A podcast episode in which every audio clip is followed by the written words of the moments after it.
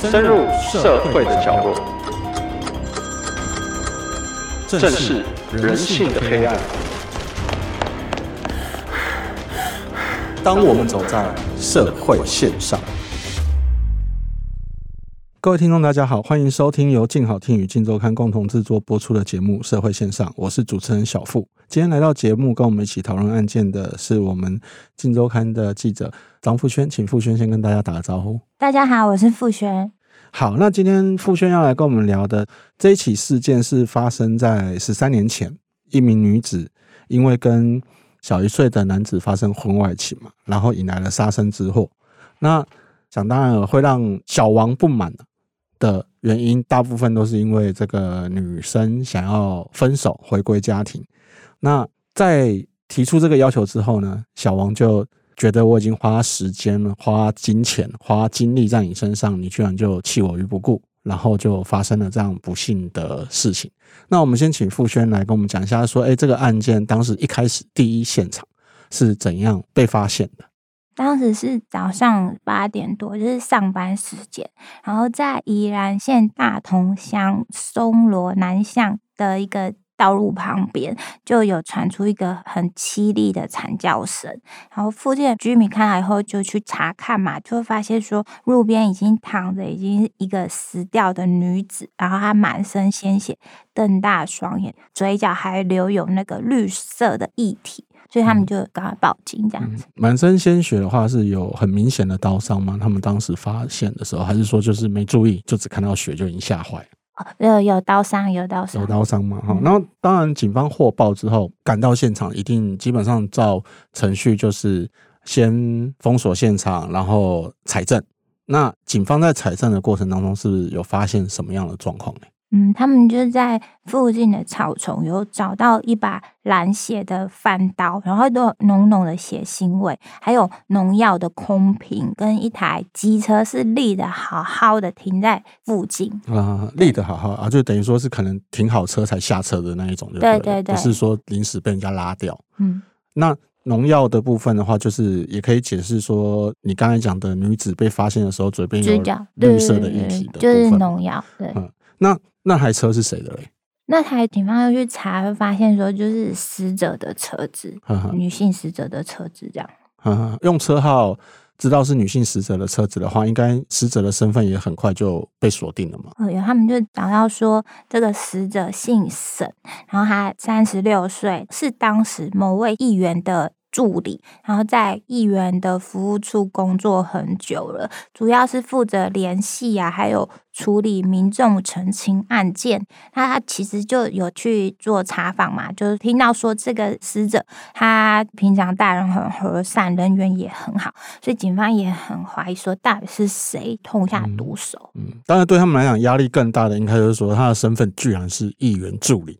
这个一定议员就会很关心，然后警方的破案压力就会很大。对。可是就我知道的说，后来因为现场采证完之后，就一定要先相验嘛，检察官要验尸，然后这位沈姓女死者的死状，好像就是让检察官觉得凶手非常的残忍，甚至还直接在报告上注记提醒办案的警方说凶手太危险。那他是一个怎么样的状况？呃，主要就是在命案现场的那个凶器是一把翻刀嘛，然后它其实是平常是原住民打猎的时候惯用的刀具，很长，大概五十公分，而且很利，它一刀刺中三株都会当场毙命。那凶手持这个利器呢，就是翻刀呢，就横刺了这个死者的右胸一刀以后，还横切至左胸，所以说死者心脏是当场被破半。嗯，对，骨头也是当场断裂，然后最后是失血过多，所以才当场死亡。嗯嗯，那我们刚才前面有提到，就是农药的部分呢，农药是造成死亡的主因吗？还是说只是嗯呃凶手想要加工，确定让他死得更够卡讨？嗯，应该是，就是他有被灌毒嘛，而且他这个凶手还在这个死者的脸上撒了满满的农药，然后所以让这女的死状非常凄惨，所以检察官在验尸以后就会特别注记说这个凶手太危险。其实山猪皮很厚啦，如果有原住民朋友的，大概都知道，他们山猪皮有时候你连射箭都不见得射得穿，结果。这把翻刀是可以直接一刀就刺进山猪皮的状况之下，把这种利器拿来杀人，其实是真的蛮狠的啦。嗯，但是其实就我知道的是说，警方后来也是继续访查嘛，这种案子一定我先从死者的交往开始清查，然后后来在清查的过程中，好像说很多死者的亲友对于死者会遭遇到这种意外，都是早有预感的状况，是不是？嗯，对，因为警方透过访查以后就知道说，这个死者沈姓女子呢，跟她的先生育有一子一女，但是她的先生呢、啊，他之前就是中风请假在家休养，所以说家中的生计都是由这个死者扛起。这个时候呢，这个死者有认识来服务处帮忙开宣传车的一个红姓男子，嗯、那这个红男呢，他出手非常的大方。就是常常给这个死者金钱资助，而且他们选举那时候很密集的朝夕相处，所以就发展出婚外情。嗯，所以等于是半公开的婚外情就对了。对，因为就是他们其实也没有什么在隐瞒呐，因为而且这个死者有跟友人透露说，两人交往以后呢，红男是恐怖情人，常常对他动粗。然后如果说男的找不到。女的时候呢，都会找这个死者的家属去打听死者的下落，所以这个地下情其实亲友都知道啦。嗯嗯。那死者的亲友也都认为说，红呢真的是很恐怖啦。那所以这个死者也有打算说要提分手啦。可是因为这个男的付出很多嘛，所以说他都不愿意，也不断的想要挽回。好像说就是挽回的手段也蛮激烈的嘛，嗯、甚至就是连死者的老公都已经知道说死者有在外面让他戴绿帽这样子。对啊，就是在案发前一周，这个红男呢还有跑到死者的家门口去堵人。那当时死者丈夫他开车要带死者出门，所以这个小王呢他还直接冲上去拍打车窗，就是问他说为什么不接电话，然后又不回简讯，所以。这个死者非常的恐惧啊，所以他本来就是有打算说要更改上班的路线，或者是说干脆不做了，嗯、要摆脱这个小王。可是最后就还是难逃一死。那这样听起来的话，其实这个红男呐、啊，这位姓洪的男子涉嫌就很重大了。那警方就一定会先锁定他，想要约他到案说明嘛。那他最后是怎么落网的？就是犯案以后呢，呃，很快，他大概两个小时以后，他就是良心不安，然后说他是原住民，然后他们都有信教啊什么的，他们就想要向上帝忏悔，所以他就打给了教会的牧师，嗯、那牧师就劝说啊，然后就陪他到派出所投案。那红刀案以后，他就有坦诚说人是他杀的。嗯、那他也有告诉警方说，他会这么生气，是因为死者有给他承诺，他说他会跟他的丈夫离婚，然后跟小王重新组一个家庭。嗯、那让这个小王觉得说，哦，遇到真爱了啦。然后哦，重点是因为这小王呢，之前其实他的老婆他是官夫，就是他老婆是死于癌症，然后有一笔。保险金，然后这小王后来遇到死者嘛，他就把这些保险金呢都花在这个死者身上，没想到突然就被分手，然后而且对方还搞失踪，他就没有办法接受，所以突然人财两失这样子。对，那所以到案之后，既然他都承认人是他杀的，他是怎么讲说当天案发的情况是什么状况？嗯、呃，那天早上八点多就是上班的时间嘛，那红其实已经有先备妥翻刀跟农药放在机车的置物箱。嗯、那他本来就是想说沿路去找死者，看会不会遇到他。那没想到呢，刚刚有提到的死者不是更改上班路线吗？对。那没想到居然被这个小王。遇到，嗯，然后这个小王就一路跟随，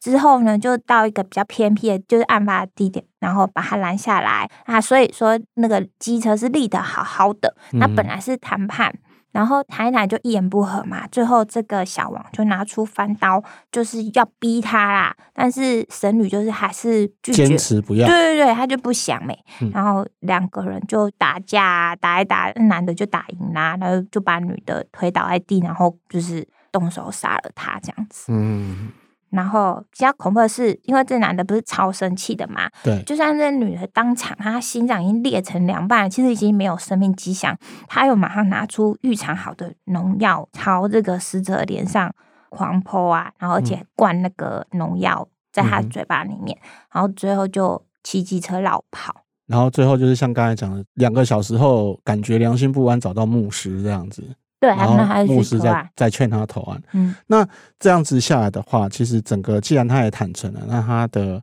犯行也蛮明确的啦。可是，在判决方面呢，法官是怎么看这起案子？然后最终判红男怎么样的刑期？一审的时候呢，宜兰地方法院是判这个小王是无期徒刑，